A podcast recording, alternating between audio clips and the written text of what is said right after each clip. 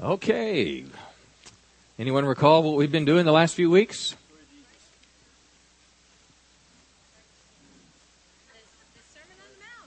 Okay, I've called it the greatest story ever told. You've heard it growing up as the Sermon on the Mount. Why is it called the Sermon on the Mount? There you go. He was on a mountain when he gave this message to the people. In Matthew, how many chapters does it cover? Yeah, five, six, and seven, about three chapters. And if you were to look, if you were to look at Western civilization, and if a historian was to be honest, if you took the Ten Commandments and you took the Sermon on the Mount, you would literally have the foundation of Western civilization. It is the major teachings that have shaped the culture of the Western world, and it is the teachings of Christ, and it was the law of Moses that Christ came to fulfill. Now That's interesting, as we might, you want to make your way there to Matthew chapter 5. The context for Matthew 5 goes back in chapter 4 verse 17 when Jesus began his public ministry. What was the first word that came out of his mouth? Repent, which means what? It means turn around. So repent for the kingdom of heaven is at hand, which implies there are two kingdoms and only two. There's the kingdom of heaven and there's the kingdoms of this world, the kingdom of darkness, the kingdom of light, the kingdom of darkness. It's the same thing. And what Jesus is saying is you've got to go a different direction to come into my kingdom. Jesus is saying there's different values, there's different standards, there's, it's just a different way of life to be what we call a Christian, what Jesus called a follower of Him. It's different to be a part of the kingdom of heaven. So what Jesus is basically saying is He's saying, listen, I want you to like tear out the old sheet of paper you live by and let me give you a new way of living. And guess what? You'll often have to make some changes to get on board with me. Now remember the first week? What was the first week about? Yeah, beatitudes are be happy attitudes, which was the key to happiness. And isn't it interesting that the first key to happiness in Jesus was what? To be poor in spirit. A very kind of abstract word, but simply means someone who totally and completely depends on God. So Jesus was saying just virtually the opposite of what we find today if you're reading self-help books or self-fulfillment or how to be happy, how to find meaning in life. Jesus basically said, listen, when you come to totally and completely depend on me and realize that your answers, your happiness, your contentment, your solutions, your salvation is not in yourself, but it's in me. See, there are some religions that will even encourage people and people to look within them to find the God within them, to find the answers that they're looking for. And Jesus is basically saying, you're not going to find anything good in there. You're going to find your identity not in yourself, but your identity in me. So last week we talked about three things, and two were a little bit abstract, kind of a little bit, you know, what does this mean when he said you're salt and light? Though he gave a metaphor or it was kind of like a parable within a within the sermon on the mount comparing something spiritual to something natural. But then he talked about the believers are salt and light. He talked about christ being the fulfillment of the old testament law which you know kind of informational. But then he really started getting into real life the way we live and he talked about murder. And jesus basically said listen if you have anger in your heart you better be careful because you're virtually in the eyes of god uh, the same as murder. Some translations said if you have uh, anger without cause cause in your heart. But Jesus is looking literally into our hearts to show us that I want to take you to a higher step. Now today he's really, if I can say it this way, going to get down and dirty in issues that we deal with in America. He's going to deal with adultery and divorce. So how many know there's nothing more current and more real, whether you're in this church today, whether you're Christian or non-Christian, than, than these two subjects in America today. So let's, let's uh, take a peek. Matthew chapter 5 verse 27.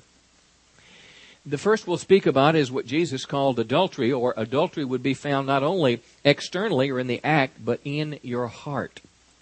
Now notice verse 27. Jesus says this, you have heard that it was said. Now what was he talking about when Jesus said you've heard it was said?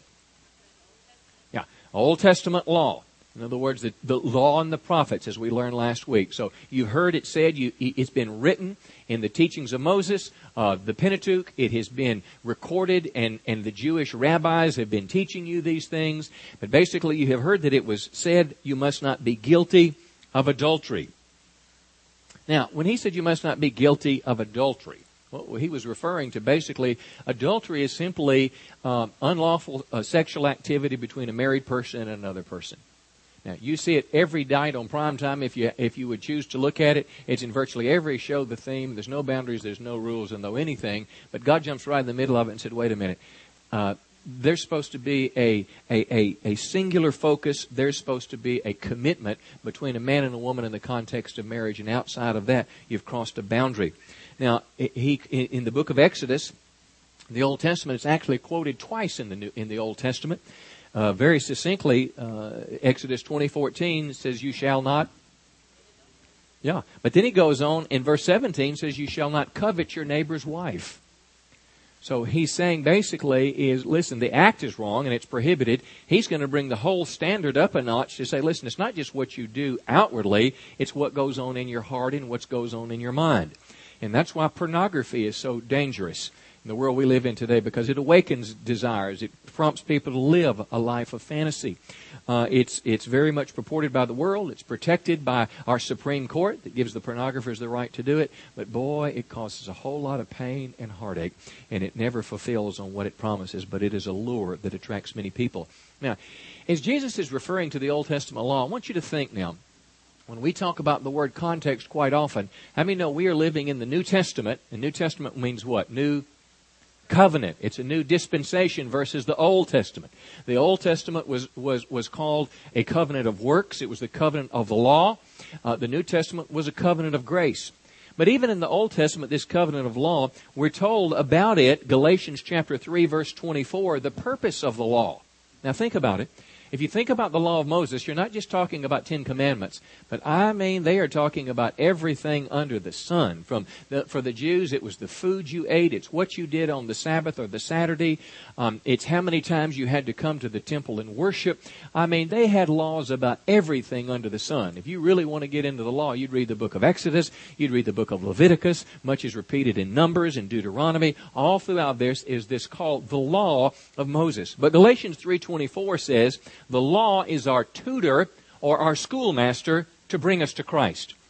In other words, you could never be saved under the law. But what the law would do, the law would show a perfect standard from God that was intended to show people their frailty and their weakness and their inability to be righteous in the eyes of God. Hence, in the Old Testament law, in addition to the commandments, was also the sacrificial system and it was a huge litany of, of rules that they had to obey, and the sacrifices would revolve around a blood sacrifice that was repeated not only once a year for the sins of the people, but throughout the year there were sin offerings as the people became aware of the activities that they were doing wrong in the, wrong in the eyes of God. So was, the law was intended to be a constant reminder is that you cannot live a righteous and pure and holy life, and you've got to approach God through the blood, through the blood of a sacrifice to atone for the sins of the people. And this is very key because the law, uh, I've known Christians, good people, friends of mine, that tried to go back and live under the law, just like the book of Galatians warned people about. But the law was not intended for you and I to go back to to be made righteous or perfect. The law is a schoolmaster to bring us to Christ. Even in the New Testament, as we look in the book of Acts, Acts chapter 15, there was a great question in the church of how much of the Old Testament law should New Testament believers or Gentiles obey. And basically, the Jerusalem Council, which was apostles, it was prophets, it was elders in the Jerusalem church, people that had walked with Christ, only came up with about three things that they told the Gentiles to do. They said you shouldn't eat uh, uh, meat that, from animals that was strangled with blood, you should avoid sexual immorality, and it was one more, all of which were very offensive offensive to Jewish people. So the law was never intended to make a person righteous, but it was intended to point them to Christ. And similarly, that's what Jesus did with murder. See, the act of murder is wrong. Our civil courts will punish it, but how many know you don't go to jail for having murder in your heart today? See, the closest law that we have that's similar to that is what's called hate crimes legislation that was recently passed by our Senate, not yet really enforced publicly. We haven't seen a big case yet where what's likely going to be the target is a, a homosexual activist group will come against someone that has deep pockets to fight the thing in court uh, that's basically said we believe that that's, that's a sin in the eyes of God, and that's termed a hate crime, where some government official judges the, the attitudes of your heart as opposed to your actions, and that's very dangerous ground to walk on. But Jesus started there with, with murder, and now he's going to go to kind of a step two. He's going to talk about this thing called adultery. And likely, if you know, if this standard would apply to all of us, virtually every person in this room would be guilty, not only of the act of adultery, but if you've had lust in your heart towards another person. Um, so, verse 28, Jesus said it this way I tell you that if anyone looks at a woman lustfully, and lust, uh, uh, the uh, let's see, the New Century Version describes as wants to sin sexually with her. If he wants to sin sexually with a woman in your mind, you've already done that sin. So, and, and that's why the television shows we watch, the movies we go to, why all of this, it awakens a natural desire within us that God intends to be fulfilled in marriage, but when we see it out there, it pulls us into this place where adultery is prevalent. So what Jesus is basically trying to do is he's trying to say there's a higher standard to live by, but guess what? Ultimately, he's going to say the only way you can realize this is through me. Um, let's see. I read an interesting comment in one of the commentaries today studying the passage. Um, it, it, talked about lust being that which awakens forbidden desire. Uh, the verse doesn't just refer to noticing a woman as attractive, but it refers to looking at her with the intentions of sleeping with her. And there's a difference. I can't tell you where it is, but there's a difference. That's why women, it's so important that you don't dress in a provocative way. You may not can relate to that. Some of you ladies perhaps can, but um, uh, men are aroused differently from women. Psychologists tell us uh, when, when if you wear clothing or your children wear clothing uh, that's very skimpy, that's uh, you know that shows more than it should, that's intended to arouse feelings out in the world, it causes problems with, you know, your brothers in the body of Christ or conversely with your sisters. That's why it's important in the Bible that calls us to live in a modest fashion because it can be a stumbling block to people. It's a huge challenge though. Anybody have teenagers in here? Yeah. Uh, my wife tells me you go out and try to find a modest bathing suit, it's virtually impossible. I mean, you know, you try to find uh, for a teenager a modest bathing suit and even clothing it just seems like the world we live in today is pulled more and more into a risque fashion. And there's, you know, you think peer pressure is hard when you're an adult. If you can remember back to your teenage years, it is doubly difficult for the pressures these kids live under to be included. So it's a huge pressure in our world, and it's just out there. But Jesus is putting a, a standard of purity before us. Now look at verse 29. This is pretty interesting. If your right eye causes you to sin, what are you to do?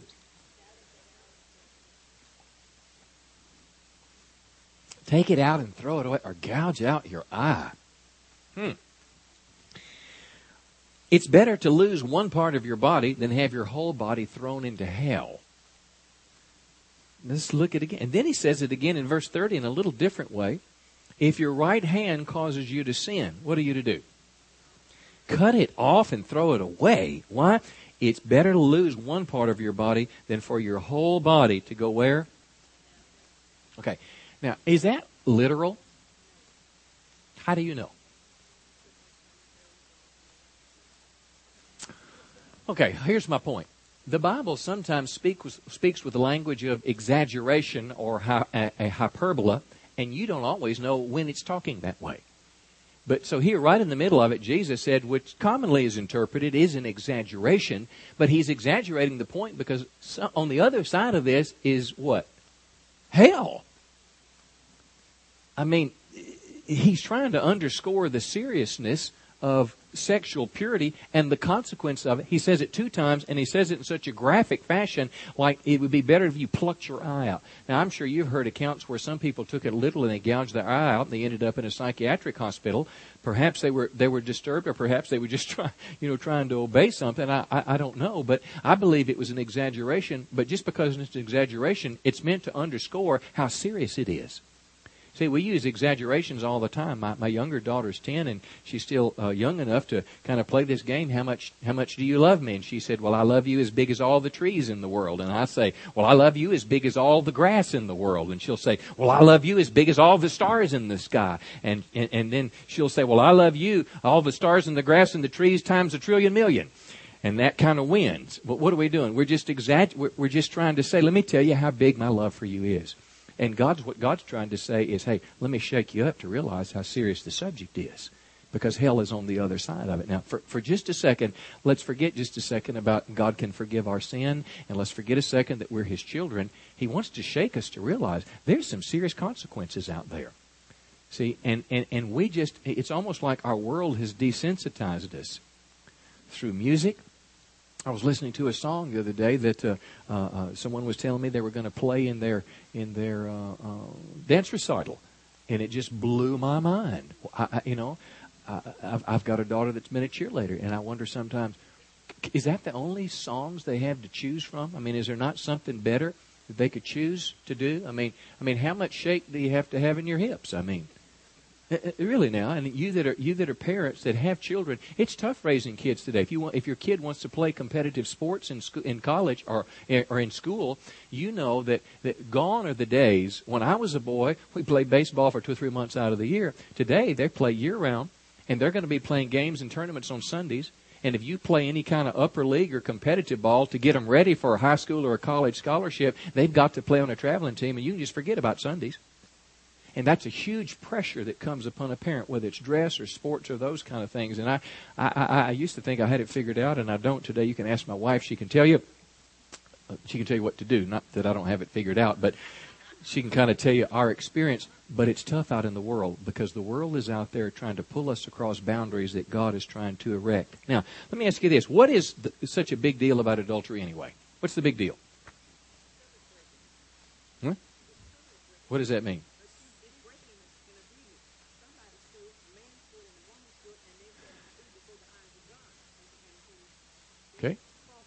Right, so it breaks an agreement, it breaks vows, it breaks a solemn commitment. Many vows in America today for marriage, rather than till death do us part, says as long as love will last. So it's not an unconditional I love you, but it's got boundaries to it. It breaks a covenant. What else does it do? Why is adultery such a big deal? Ma'am? Okay, well, harms the children. What does it do to children? Everything bad, not good. Okay, for example, one is it introduces those children to the world of immorality. It just brings the standards of life down. And listen, if you've been divorced, please, this is not a condemnation at all. All of us who've experienced the negative part of sin should want everybody to know so they don't go there. Something else that it does, I believe it opens the door for generational curses that our kids will have to battle things. So we've got our children, we've got our spouse. Not only does it break covenant that you made with them, but guess what it does? Is it is it destroys uh, trust at the deepest level between a man and a woman. I could just tell you, as working with people over many years, there's nothing more more difficult for a relationship to endure than an affair. Now, can it be healed and covered? Yes. Is it ever the same? No. It might be 99%, but, but you can never go back across a line that you've crossed. There's something about trust. Why else is it so bad?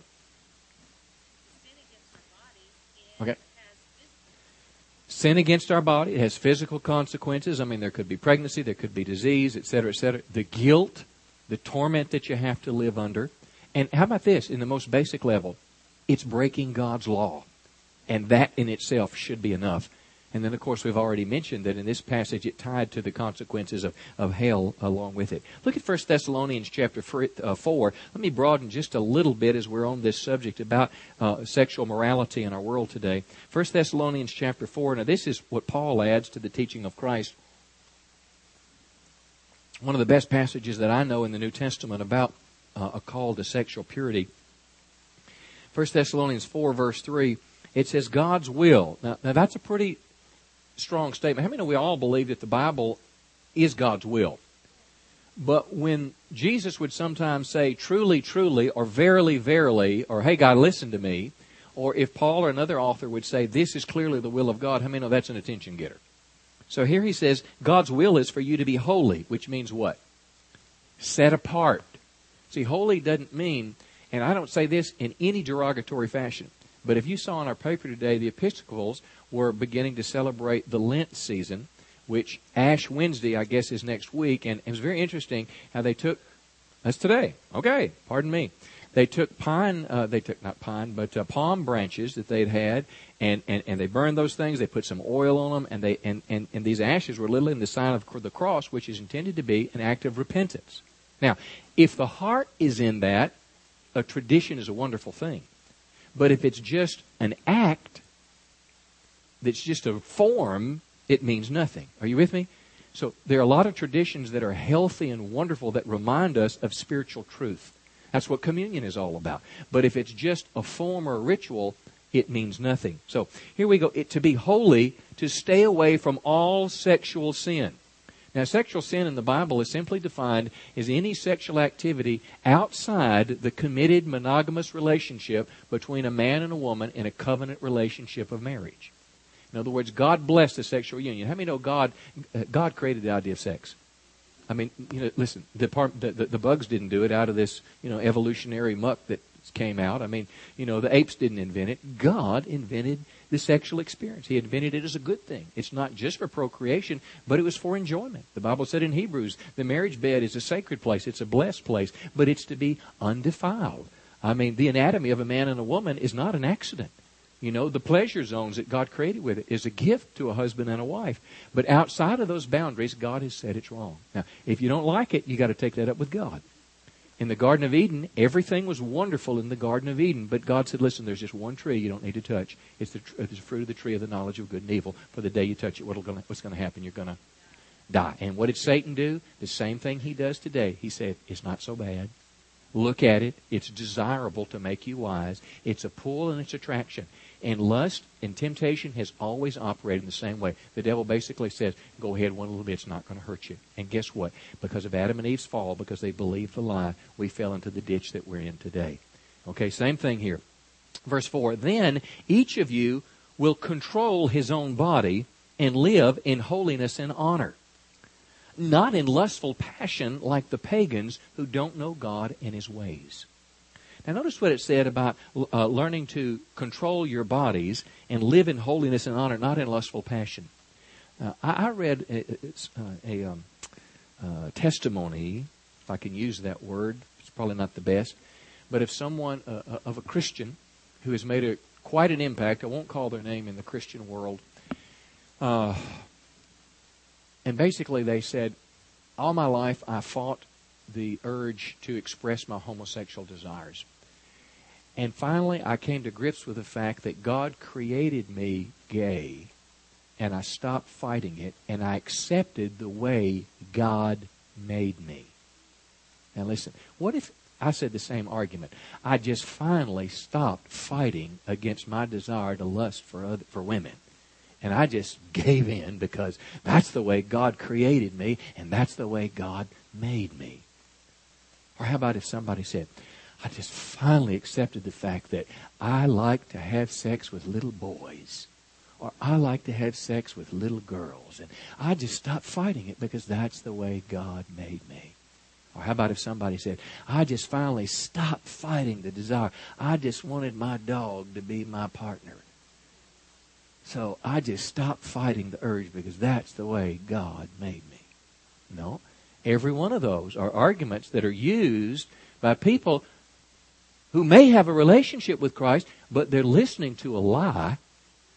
See, the truth is not self determined. I don't get to decide truth on my own.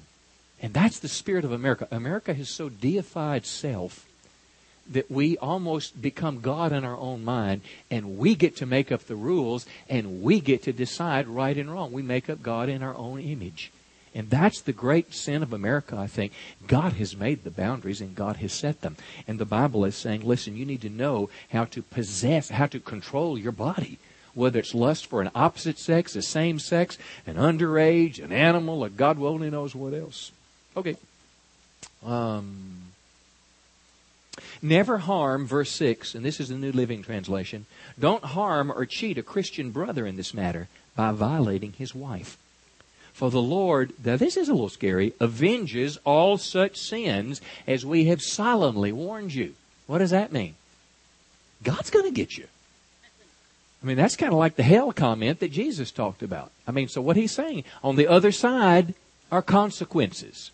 The devil's saying they're not there and it's not a big deal, but God's saying they're there. But who else does it? Who does sexual immorality harm? Think about it. Because sin doesn't just hurt somebody in private. Who's it hurt? Hurts you. You sin against your body. Hurts who else? It hurts the other person. It hurts your spouse or your future spouse.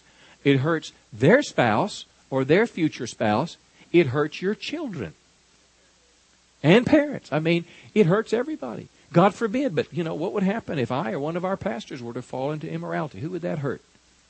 The whole church, the community, whatever witness that I or we have built over the years. There you have it.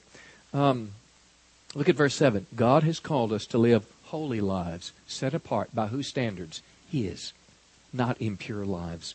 Therefore, anyone who refuses to live by these what? Rules is not disobeying human teaching, but is rejecting God who gives his Holy Spirit to you. Now that's pretty powerful.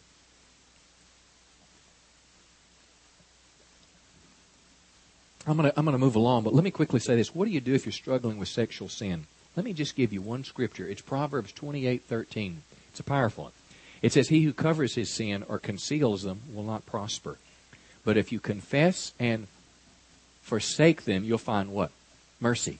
Which simply means if, if you're battling something that's bigger than you, you need to get a mature Christian brother sister. You need to get some help before you fall prey to it.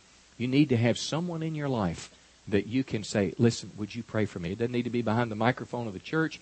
And, you know, it, it, just needs to be in a private setting and say, listen, I'm having a struggle. Would you pray for me? I'm telling you, something happens when you get it out of your lips and you get it out there. Because when your ears hear it, I am struggling with sin. It does something. It does something to me. See? I, and I guarantee it does something to you too. If you will stop calling it your friend. But the problem is, is we like, it's a friend to us. I mean, that's why pornography is such a pull. It's a private, quiet, controllable friend. Okay? Um, let's go on, Matthew chapter 5, back in verse 31. So now we've just talked about this thing called adultery, and we've talked about I- I- implicit in that is, is, is the marriage relationship that's to be sacred. But now he's going to take it a step farther and saying marriage is sacred and binding. Sacred is another word for holy. It means it's God ordained, and binding has a sense of permanence to it. Look at verse 31. Again, you have heard that the law says. A man can divorce his wife by merely giving her a written notice of divorce. Now, he's quoting from the book of Deuteronomy. Moses actually wrote that verse. You've heard the law says, a notice of divorce. But I say, a man who divorces his wife, unless she has been unfaithful, causes her to commit adultery. And anyone who marries a divorced woman commits what? Now, is adultery a big deal? Well, it's one of the Ten Commandments. I mean, it's it's a big deal in God's book. Let me first of all let me t- talk context to you. Now, Jesus Jesus is speaking to this large group of people, but he's also addressing a debate in first century Judaism. In first century Judaism, there was a question. Uh, well, first of all, under Jewish law, adultery simply referred to the wife's misbehavior. And if you look at this passage, it seems like, well, a man's not committing adultery, the woman is committing adultery. He wasn't saying that it, because men are exempt. He was saying it to say that that's what that was in, that was what was embedded in Jewish culture and thought of their day. Because he's just said in Matthew five twenty eight, if you look on a woman lustfully, you've committed. Yeah. So this is not a man thing or what, this is a both thing. But in Jewish law, it was more focused on the woman. Now, um, under under Jewish law, Greek culture, and Roman civilization, Roman laws, a, a woman basically had no rights. You know, and, and that didn't mean that it was right. I mean, know the Bible will oftentimes address things not the way they should be, but the way they are.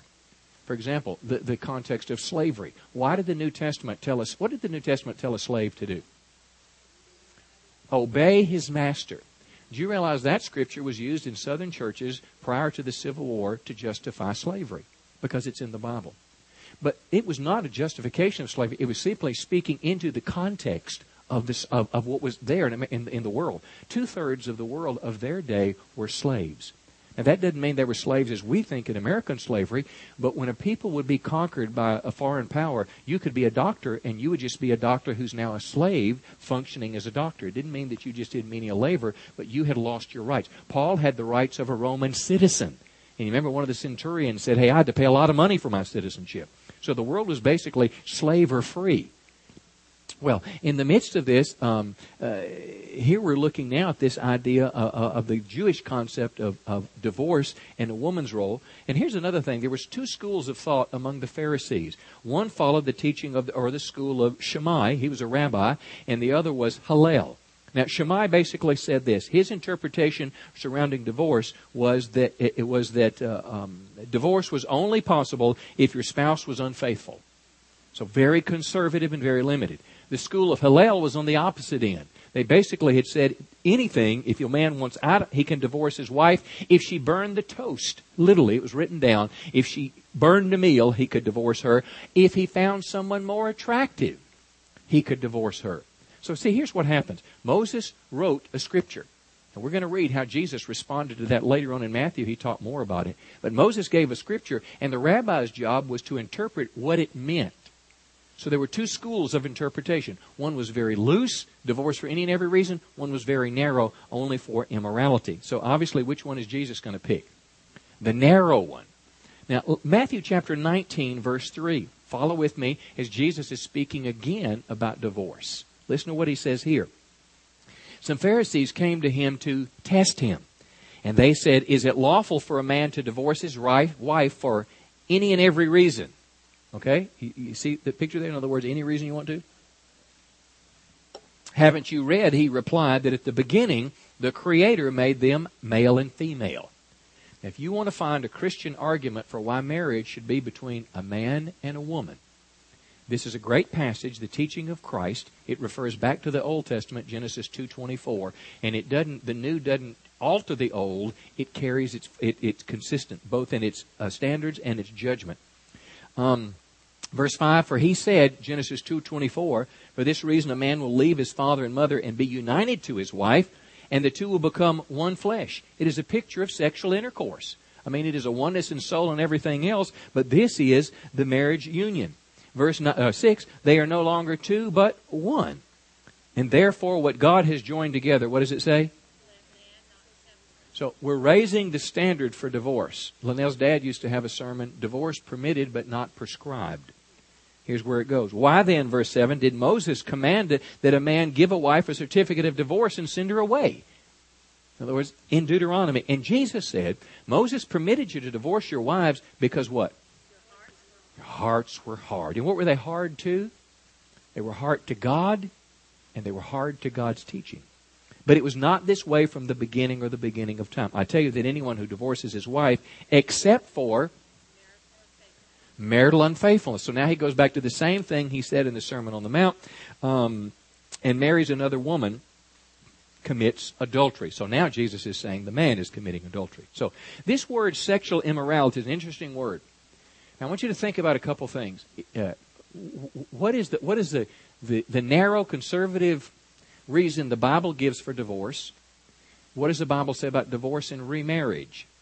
And I will tell you, I cannot conclusively tell you any everything in 10 minutes, but I'll give you an overview, but I will tell you there is a bit of disagreement on the subject in the Christian community. First of all, this word marital unfaithfulness. Uh, it's the same word uh, uh, that Jesus used back in verse 32 of chapter 5, unfaithful. It's the Greek word porneia, which means a deviation from any biblical standards of sexual activity homosexuality, adultery, fornication, prostitution female prostitutes, male prostitutes. You realize in the biblical era, in pagan temples, they had uh, sexual prostitutes? And part of the worship experience was the sexual experience. And there were temple prostitutes. Okay, uh, in Corinth, it was a huge temple that was built to to, to it, it worship one of the pagan gods, and and there was so much immorality in Corinth because guess what? It was mixed into their to their religion. So this word marital unfaithfulness. Um, basically was a reason that Jesus gave why a person could get out of their marriage. And let me say this quickly. Um, just because you can get out doesn't mean you should get out. But clearly, and I'm going to be on the conservative end of it, the Bible mentions three things why a person can get out of a marriage and be blessed in their remarriage. But it's possible they could be examples of, of, of broader, you know, broader reasons why. Let's kind of step into a little a little bit more. Um, let me read just a couple of paragraphs that, that one of the commentaries I was reading today talked about this. It said there's no indication here that a second marriage, even after an illegitimate divorce, is seen as permanently adulterous. In other words, if you've married someone that's committed adultery, or you've committed adultery and you're married, it does not imply that you are living in adultery the rest of your life. You have committed the act of adultery. Now, is the sin forgivable? Yes. Does the sin have consequences? Yes. Is hell in the picture? Yes. Can you explain me how hell and forgiveness in the same picture? No. So it's better to lean on the, you know, side away from hell towards towards the, the laws of God. Divorced Christians who have remarried should not commit the sin of a second divorce to try to resume relations with a previous spouse. In other words, don't divorce the person you're with to go back to your first spouse, which I think is true. But you should begin afresh to observe God's standards by remaining faithful to your current partner. There was a prohibition in Deuteronomy 24 that even forbid people to go back and remarry a prior spouse. Let me read another paragraph. And, and it, uh, my notes are always on the internet. If you ever want to go back and pick them up, or if you want to go listen to the messages again in just a day or two, they're on the internet and you can download them, look at them, put them on your iPhone or whatever. Um, what's more, it's probably not the taking of a new husband that made the wife commit adultery. Now listen. Since some divorced women remain unmarried, but Jesus maintained that divorce itself creates adultery. It's a metaphor because through infidelity to the lifelong covenant nature of marriage. So adultery is not just is not just the action, what happens afterwards, the adulterous act, but what it does, you have broken your covenant relationship with God. So forgivable, yes. Advised, no. Serious, yes. Do I understand all of it? No. Let's read a few more uh, verses. Uh, Malachi chapter 2. Now let me ask you this question, kind of another little section here. Why is divorce such a big deal? Isn't happiness more important? Uh, Rebecca told me the other day in her school, half the kids in her school, their parents are divorced, which means probably half of us in our church are divorced. Uh, everyone has been touched by divorce, I guarantee you. You've either been divorced, your parents were divorced. M- my parents are divorced. Uh, my brother married a divorced woman. Both of Linnell's sisters are divorced. It's just a part of our world. Uh, I, I, I have married people that have been divorced. Is it first choice? No. It, it's the world we live in. This is a very it, this is this is a complicated subject. Um, Malachi chapter two verse thirteen. Why is divorce such a big deal? Here's another thing you do. Verse thirteen. Now, now, in this case, he's speaking to the Jews about 20, 20 so years after they've returned from their captivity for their sin. You cover the Lord's altar with tears. You weep and groan because he pays no attentions to your offering and he doesn't accept them with pleasure you cry out, Why doesn't the Lord accept my worship? Now that's a pretty bring. Why is things going bad for you in your life? Well, because the Lord witnessed the vows between you and your wife made when you were young, but you have been unfaithful to her, though she remained your faithful partner, the wife of your marriage vows. Didn't the Lord make you one with your wife? In body and spirit, you're His. Now, and what does He want? Godly children from your union. Marriage is not just about you. There's something to be said for making it work for the children. Godly children from your union. So guard your heart. Here's where it all starts. Remain loyal to the wife of your youth. Now look at verse 16. I hate divorce. Now listen, God does not hate divorced people. We have singled out sins in the church. We've singled out homosexuality. We've singled out divorce. Are they uh, wrong? Absolutely. Are they any different than lust, than adultery, than fornication, than you watching pornography? Come on. Um, um, is there any difference between lying um, I mean, sin is sin, but there's consequences that follow some sins that are way more serious. I can tell a lie and I might not get caught, and the only person that may know is is is, is me and TurboTax tax program and nobody else. And the IRS may not even pick it up. I mean, what's what's what's what's a little fudge? But some sins you commit. Did you look at our paper today? Virtually the whole front side of our two thirds of it was about people who'd broken laws, convicted of murder, going to get executed. All crimes against society. And their sin had huge consequences. I suggest you divorce is the same. If you're a divorced person, do not take an, an iota's worth of condemnation from this message tonight. See, but the Bible, you have to come to grips with God hates divorce. And we've talked about the reasons why he hates uh, adultery. I think divorce is the same. Uh, uh, says the Lord God of Israel, to divorce your wife is to overwhelm her with cruelty. Now, it's cruel on the husband too. Now, in their day, listen, you know the problem in their day, a little different from today. A woman had no rights. She was not taken care of if she didn't have a, a man in her life to take care of her. Was that right? No, that's just the way that it was.